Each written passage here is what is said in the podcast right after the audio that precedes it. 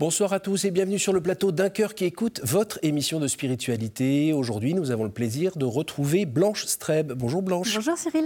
Vous venez accompagner de votre livre intitulé Grâce à l'émerveillement, paru aux éditions Salvator dans la collection La foi au cœur. Vous allez nous en parler dans un instant, notamment c'est nous inviter à ouvrir les yeux un peu sur ce qui nous entoure. Euh, ça permet de peut-être enrichir notre vie et puis euh, regarder un peu devant et la lumière. Et vous allez mieux nous en parler dans quelques minutes, juste après nous avoir lu un extrait de texte de votre choix. Oui, alors j'ai choisi quelques citations de la philosophe Simone Weil, euh, et notamment une qui ouvre en fait mon livre. Combien de fois la clarté des étoiles, le bruit de la mer, le silence de l'heure qui précède l'aube viennent-ils vainement se proposer à l'attention des hommes? L'attention est la forme la plus rare et la plus pure de la générosité. Il est donné à très peu d'esprit de découvrir que les choses et les êtres existent. L'attention à son plus haut degré est la même chose que la prière. Elle suppose la foi et l'amour. Il s'y trouve lié une autre liberté que celle du choix, à savoir la grâce. Un petit mot sur ce texte? Oui, Simone Veil a beaucoup parlé de l'attention, elle a parlé de la beauté aussi. Et c'est vrai que ça a un lien très profond avec euh, ce don de l'émerveillement que celui de pouvoir être euh, dans l'attention euh, aux êtres, aux choses, au monde qui nous entoure, à ce qu'on vit, à ce que vivent les autres. Pourquoi tout d'un coup vous avez pensé à écrire sur l'émerveillement? Ça correspond à une étape de votre vie? Peut-être quand je regarde en arrière, mais en fait c'est l'émerveillement qui s'est invité sous ma plume. En fait, j'ai été invitée à écrire euh, un, livre sur le don de science et en travaillant cette question, en me lançant dans ce beau travail d'écriture qui était riche et qui n'était pas facile, en fait, l'émerveillement a commencé à émerger et c'est autour de, ce thème euh, extraordinaire euh, que j'ai construit finalement tout ce livre. C'est quoi votre définition de l'émerveillement? Ah, C'est pas si simple, mais je dirais que c'est une qualité particulière de l'âme euh, de, voir la beauté là où elle est, de voir euh, au-delà de ce qu'on voit, de sentir qu'il y a une réalité euh, au-delà de ce, de ce qu'on voit. Au fond, c'est cet accès à, l'invisible, au sacré. c'est une disposition intérieure qu'on possède tous, en fait, hein, qui est un don aussi et qui vraiment qui convient de, de cultiver, je crois, peut-être particulièrement aujourd'hui. Blanche, est-ce que vous pouvez nous raconter un petit peu qui vous êtes, d'où vous venez je suis alsacienne, euh, j'ai 45 ans et je suis pharmacien de, formation. Euh, voilà, j'ai travaillé 12 ans dans l'industrie, j'avais un, poste qui m'a vraiment euh, beaucoup, beaucoup plu. Et puis, à ce moment-là, bah, je, me suis mariée et j'ai découvert la joie de, devenir maman aussi avec un, premier fils. voilà, qui est vraiment un bouleversement dans une vie. Et puis, bah, à la suite de ça, j'ai subi une erreur médicale assez grave. Euh, qui m'a fait euh, m'effondrer dans euh, les inquiétudes, la, souffrance, le doute, parce que voilà, j'étais devenue pratiquement stérile. Donc j'ai eu tout un chemin médical compliqué, quasiment une enquête, beaucoup d'opérations, etc. C'était une vraie erreur. Oui, oui, oui, tout à fait. Et, et effectivement, donc là, j'ai plongé dans quelque chose de vraiment difficile. C'est quoi C'était genre de la dépression de... Non, j'ai jamais euh, traversé la dépression, mhm. euh, grâce à Dieu. En revanche, elle a vraiment des, des, affres de douleur très importants. Mhm. Euh, et jusqu'où on va Et qu'est-ce que je fais Et est-ce que ma vie a toujours un sens Et qu'est-ce que mon couple quand on est abîmé comme ça Et voilà, il y a eu des grands... De la colère? Il y a eu, par moments, il y a eu de, la, colère. Ben, il y a eu un peu de révolte par moments aussi. ça m'a aussi donné la de, de continuer. Mhm. voilà, et, à ce moment-là, le, lien avec Dieu, c'était, c'en était où? Ah, Toujours assez fort, quand même. Euh, je dois dire que j'ai eu des belles grâces dans ma vie, mhm. dont une en particulier qui a été euh, parmi, il y en a eu beaucoup, mais parmi les éléments assez fondateurs euh, de, cette prise de conscience de la, de la présence réelle du Christ à nos côtés. C'est voilà après plein d'opérations, un médecin m'a dit qu'il fallait que je fasse mon deuil d'avoir d'autres enfants. Alors déjà, j'étais surpris par ce mot parce que personne n'était mort, mais bon, c'est vrai que nos vies sont faites de deuil, donc euh, j'ai entendu cette parole, ça m'a ça m'a vraiment retourné et je me suis du coup euh, dit mais où est-ce que je vais en fait? Qu'est-ce que je dois faire de ma vie? Est-ce que je dois continuer à, y croire et à me battre ou est-ce que je dois apprendre à renoncer? Quel âge aviez-vous? J'avais une trentaine d'années. Mmh. Et là, je suis allée un jour, enfin une nuit plutôt, à l'adoration. par chance, la personne qui était prévue à ce moment-là dans, le calendrier n'était pas là. Donc j'étais toute seule. dans une petite chapelle et là j'ai pu, crier ma souffrance en fait et surtout ma demande qu'est-ce qu'est-ce que je dois faire? Où est mon combat? C'était ma question, où est mon combat? Et là, j'ai attrapé une Bible euh, à côté de moi, je l'ai ouvert euh, au hasard et je suis tombée sur euh, le début de l'évangile de Luc où, qui commence par ces mots La femme stérile. Donc je me suis sentie particulièrement concernée et, et, presque waouh, il y a des caméras cachées. Et, et la suite de cette parole, c'est Tu auras un autre enfant. Et j'ai reposé ça et je suis repartie dans ma vie avec une, une confiance extraordinaire parce que c'était une promesse. Une promesse. oui, voilà.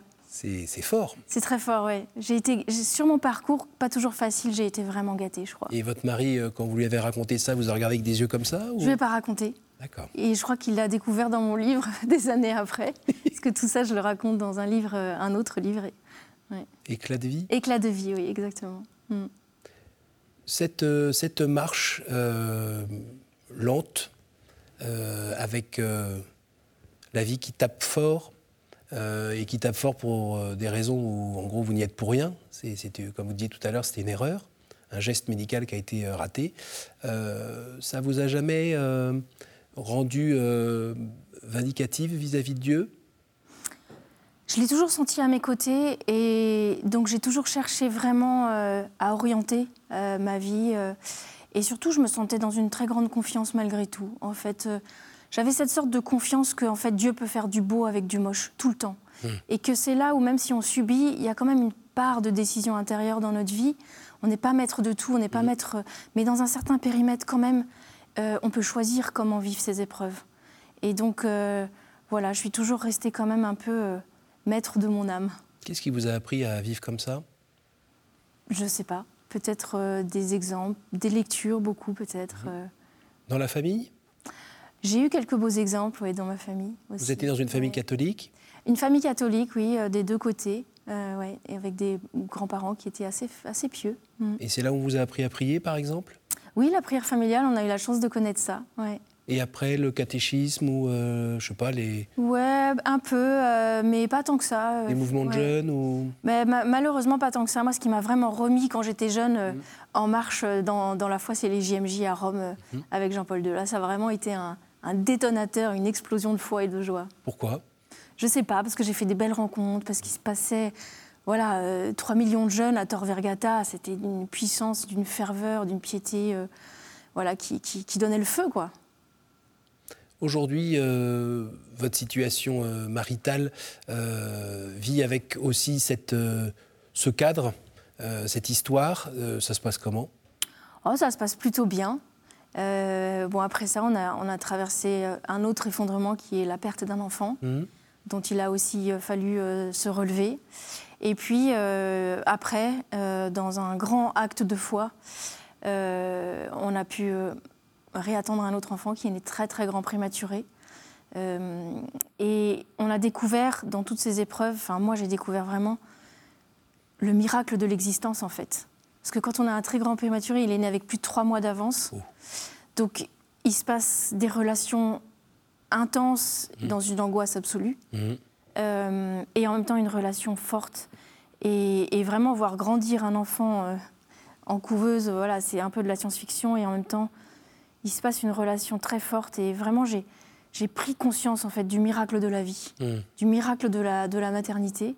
Et euh, aujourd'hui, il va bien. Et moi, j'ai l'impression de vivre avec un miracle vivant. Alors, lui, on le sait, mais je crois qu'on l'est tous un peu en fait. Et donc, cette, cette, vraiment, cette conscience du miracle, pour moi, c'est une source d'émerveillement. Et ça me tient, euh, je crois que ça me tient mon âme éveillée en fait, émerveillée et éveillée. C'est un de vos moteurs euh, dans votre engagement dans, je sais pas, dans Alliance Vita, par exemple? Ben Oui, je crois qu'en fait, euh, on peut vraiment s'engager pour euh, défendre la vie que si d'abord on, aime la vie, que si d'abord on en mesure en fait la fragilité et la beauté, le miracle, dans la difficulté aussi, dans la vulnérabilité humaine. Est-ce que vous pouvez nous redire un petit mot sur, euh, pardon, sur euh, la perte de cet enfant? Euh, Parce que ce n'est pas quelque chose dont on parle beaucoup. Mm. parmi les gens qui nous écoutent, il y a beaucoup de personnes concernées. Mm. Et parfois, c'est juste le mari et la femme qui sont au courant. On entend parfois, bah oui, c'est la nature, c'est normal, elle fait le tri, tout ça. Vous l'avez vécu comment Et surtout, quel sens spirituel vous avez pu lui donner pour vivre avec? Je l'ai vécu intensément dans toute euh, la souffrance que c'est, dans tous euh, les questionnements, euh, parce que c'est vrai que c'était un miracle cet enfant et le perdre, c'était beaucoup de questions en fait. j'ai essayé. Il avait quel âge, pardon? Il est mort in utero en fait, avant la naissance. Et donc beaucoup de questions, beaucoup de. J'ai essayé de vivre ça dans le réel de la souffrance, de pas mm. faire comme si tout allait bien, de mm. de pas me dire il faut que ça aille mieux maintenant. Mm. Je savais qu'il fallait que je laisse passer cette période de vive souffrance. Et je me disais, comme un phare euh, euh, dans la nuit, euh, un jour tout pourrait aller mieux. Et c'est ce qui s'est passé. Et, voilà, c'est peut-être ce que je peux dire à ceux qui traversent ça, que c'est un vrai deuil, vraiment.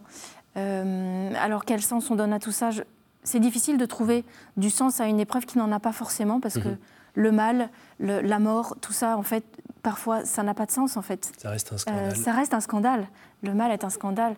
Là où on trouve du sens, euh, c'est quand on surmonte, c'est quand on peut se dire j'ai compris cela, j'ai appris cela, j'ai découvert ces forces de vie-là. Et puis c'est dans l'espérance aussi euh, euh, de la vie éternelle. Notre vie ne finit pas dans le néant, donc la vie de mon enfant n'a pas fini dans le néant. Et ça, c'est une grande source d'espérance, y compris pour nous, parce que je crois qu'on vit une vie déjà éternelle, vous et moi. Et donc aujourd'hui, euh, ces épreuves vous ont fait objectivement grandir dans la foi? Oui, grandir et, parfois réduire aussi, parce que c'est toujours un chemin. En tout cas, je crois que la foi est un don et un trésor. Euh, que je, mesure, la chance de, l'avoir reçu.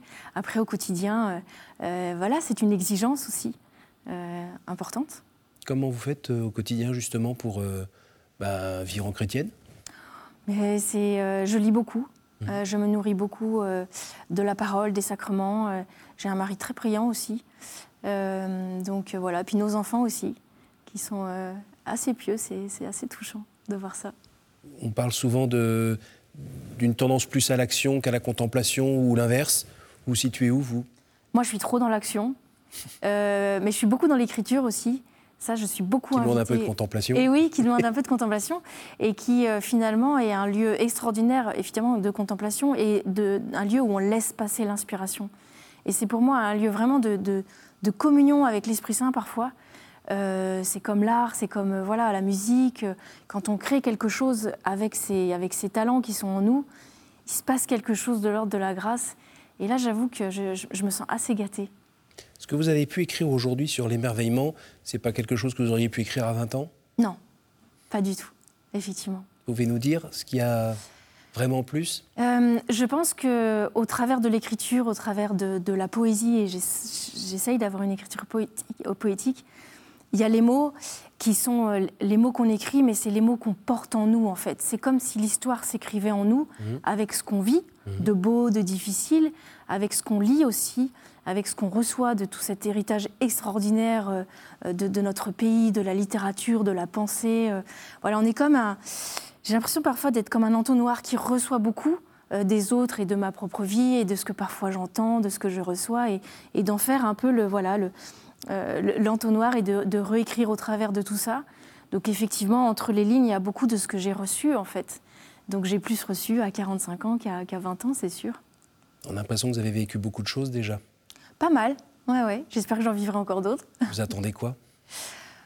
Moi, j'attends, euh, j'attends d'être peut-être plus attentive à, à, la grâce dans nos vies, à, cette conscience en fait que Dieu est à l'œuvre dans nos vies, pour être plus dans la confiance. Je suis beaucoup dans la maîtrise, comme toujours, comme beaucoup. Hein. Euh, on croit beaucoup que c'est avec nos forces qu'il faut faire les choses, et il faut travailler, il faut. Mais aussi dans une forme de confiance, quoi. Confiance, tu n'es pas tout seul. Pas si simple que ça. Non, pas du tout. Il faut se le redire tous les jours. Et par la prière La prière, oui, ça aide beaucoup. Euh, parce que voilà, on reçoit euh, des paroles qui, voilà, on les porte, elles, elles rejaillissent euh, quand il faut pour, pour nous aider. Et puis c'est là aussi où, Dieu nous parle, en fait. Hein. Quels sont les auteurs qui vous inspirent en ce moment? En ce moment, je lis pas mal de Gustave Thibon, j'aime mhm. beaucoup. je lis beaucoup Bertrand Vergely, Martin Stephens, là c'est des philosophes plus d'aujourd'hui, contemporains. Voilà, je lis aussi un peu de Simone Veil, Saint-Exupéry. Et vous avez découvert euh, une appétence pour euh, des thématiques, des auteurs, des matières que vous n'aviez pas forcément quand vous étiez en plein dans vos études de, pharmacie? Oui, absolument. Euh, je, suis beaucoup dans la philosophie et de tout ce qui donne du sens à l'existence. Tous ces questionnements, en fait, en particulier pour réfléchir aux grands enjeux d'aujourd'hui. Et les enjeux sont, sont multiples et je crois qu'on est convoqué à une très grande révolution spirituelle aujourd'hui. Il nous faut redécouvrir qu'il y a une vie au-dessus de notre vie biologique euh, qu'il y a une vie de l'esprit, euh, qu'il y a une unité à retrouver entre corps, âme et esprit. Et ça, vraiment, c'est des, des, sujets qui m'intéressent énormément. Il faut redonner du sens, en fait. Pardon de revenir sur euh, votre situation de couple et de parents. Il y a certains couples chrétiens qui ne trouvent pas ça si facile que ça de vivre notamment la sexualité dans le cadre du couple chrétien où ben, à un moment, euh, c'est pas raisonnable d'avoir d'autres enfants, euh, et pourtant, euh, on aimerait se retrouver avec son épouse, son épouse, mais c'est pas le moment dans, le cycle. comment, comment comment dire ça? Comment cette maîtrise de soi et entre son corps qui est attiré par quelque chose et son esprit qui en désire un autre, comment le vivre chrétiennement? Ça, c'est une question difficile. Mm. Euh, la sexualité a un lieu de très grande souffrance, je pense, pour euh, beaucoup de couples, y compris quand on a vécu des trucs euh, difficiles, mm. comme nous. Et nous, on a ce chemin difficile qu'on a dû commencer il y a longtemps de, renoncer, en fait, à avoir d'autres enfants. Mm. Ça, c'est quelque chose de difficile parce qu'il y a une forme de fermeture. Ce serait pas raisonnable parce que, voilà, notre troisième a miraculeusement survécu, mais on sait que par euh, au point où je suis abîmée, si j'avais si attendu un autre enfant, il aurait forcément été aussi très grand prématuré. Et mhm. est-ce qu'il y aurait eu autant de miracles pour qu'il survive? Et, puis pour vous aussi. Et voilà, et pour moi aussi, euh, voilà, j'étais aussi en danger. Donc ça, c'est un renoncement qui est très difficile, qui est un renoncement de couple, mhm. qui est aussi un renoncement pour les autres enfants. Mhm. Quand ils étaient petits, euh, ils avaient des questions. Alors nous, on n'en aura jamais. Quand ils voyaient leurs copains avoir des petits frères, des petites sœurs. J'aimerais bien avoir une petite sœur. Ouais, ouais, c'est pas de cette manière-là, mais il y a quand même cette question-là. Donc c'est un deuil en fait à faire. Et je crois que ce, deuil-là, je le ferai jusqu'à mon dernier souffle. Mhm. Parce qu'il va vous chercher euh, ben, dans vos entrailles. Ça vient chercher très profondément. Dans tout ce que vous êtes, en fait. C'est votre personne. Vraiment. On est fait pour la vie. On, est, fait, pour, la vie, on est fait pour se donner, on est fait pour donner la vie. Mhm. Mais j'ai découvert que même si je pouvais plus donner la vie, je pouvais donner beaucoup de vie encore. Et là, j'étais encore, il y a quelques jours, euh, à, parler avec euh, des, jeunes scouts, des guides aînés. Et je sens dans ces moments-là qu'il y a une vraie maternité qui peut aussi se, se jouer. Et je reçois aussi beaucoup euh, des jeunes. Hein. ça, c'est quelque chose euh, dans la transmission qui on, donne et on reçoit tout le temps. Mais voilà, ne, pas renoncer en fait à, à, savoir qu'on est porteur de vie, qu'on la, qu'on la donne concrètement, biologiquement ou pas en fait. La maternité spirituelle, ça veut dire quelque chose Oui, vraiment, je, je, je pense. Mm. Et dans le cadre du couple, parce qu'on ne marche pas tout seul, hein, euh, c'est un autre défi aussi parce que je pense que votre mari pense comme un homme. Comme un homme. Il pense comme un homme, mais il se donne aussi beaucoup. Il a été chef de groupe scout. Euh, il fait, il, fait beaucoup, de, beaucoup de choses auprès, de, auprès des, des autres. Il est, ouais, il est aussi vraiment dans, dans, dans la recherche un peu de, de se donner. Ouais. On connaît votre engagement, on vous a vu en conférence euh, chez nous plusieurs fois sur KTO, on connaît votre engagement pour la vie. Euh, qu'est-ce qui nourrit encore votre espérance, sachant que, quand on écoute un peu les informations à nouveau, ça n'a pas l'air de se présenter toujours très très bien pour euh, les gens qui sont vieux et malades mm. ou les plus jeunes qui ne sont pas complètement dans la norme mm. Il y a des combats très forts aujourd'hui dans les atteintes à la vie, il y a un très fort combat spirituel contre la vérité aussi. Il y a vraiment euh, des enjeux qui sont vertigineux, que j'explique aussi dans un autre livre autour de la fabrication artificielle euh, de l'être humain. Moi, j'ai une très forte espérance parce que, bon, d'abord, c'est aussi un don, hein, voilà, enfin une vertu même, qui nous est donnée. Donc, j'ai vraiment une espérance très, très forte.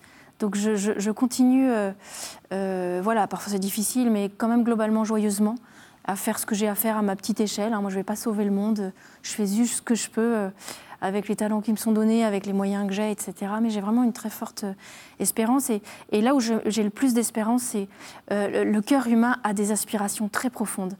il y a des choses inscrites dans le cœur de tout homme et de toute femme, et que malgré les idéologies ambiantes aujourd'hui, mm. qui, vraiment sont, très prégnantes hein, dans notre culture, hein, cette tentation de tout maîtriser, de, de tentation démiurgique, de se choisir, de se choisir, de décider de tout, etc. Je, constate, notamment quand je vois des jeunes, qu'en fait tout n'est pas euh, écrasé parce que on sent dans notre cœur en fait ce qui est vrai, ce qui est juste, ce qui est bon et ce qui ne l'est pas. Et je crois que parfois ça va tellement loin, ces idéologies qui déconstruisent l'homme, qu'on sent que non, en fait, ça sonne faux. Ça ne vient, pas, euh, ça vient pas toucher mon âme, ça me fait pas grandir. Je, sens que c'est pas bon, en fait. Et donc, moi, j'ai beaucoup d'espérance dans, euh, voilà, dans, le cœur humain et dans cette capacité qu'on a quand même de rechoisir à un moment le bien. Donc, il faut espérer, il faut travailler, il faut informer, il faut décrypter tout ce qui se passe. Mais mais il faut le faire dans l'amour et, euh, dans la confiance.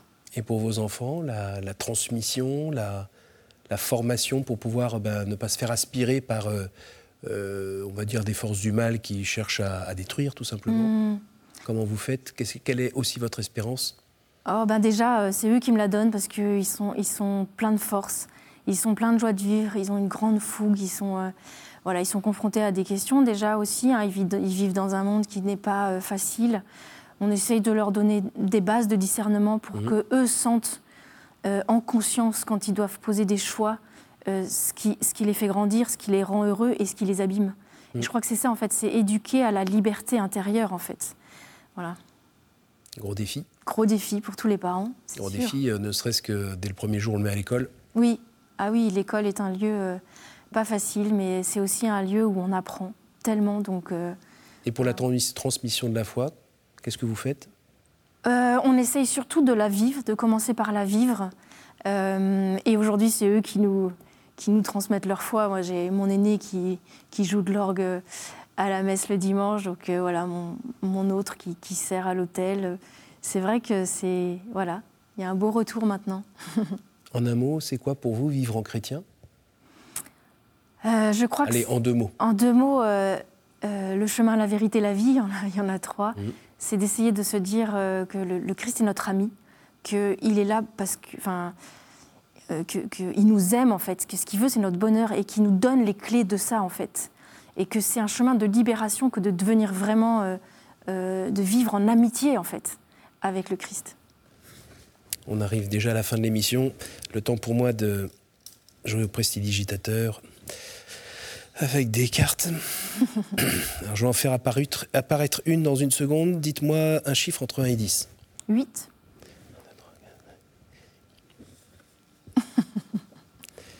si vous pouviez revenir en arrière et changer quelque chose dans votre vie, Blanche, que feriez-vous?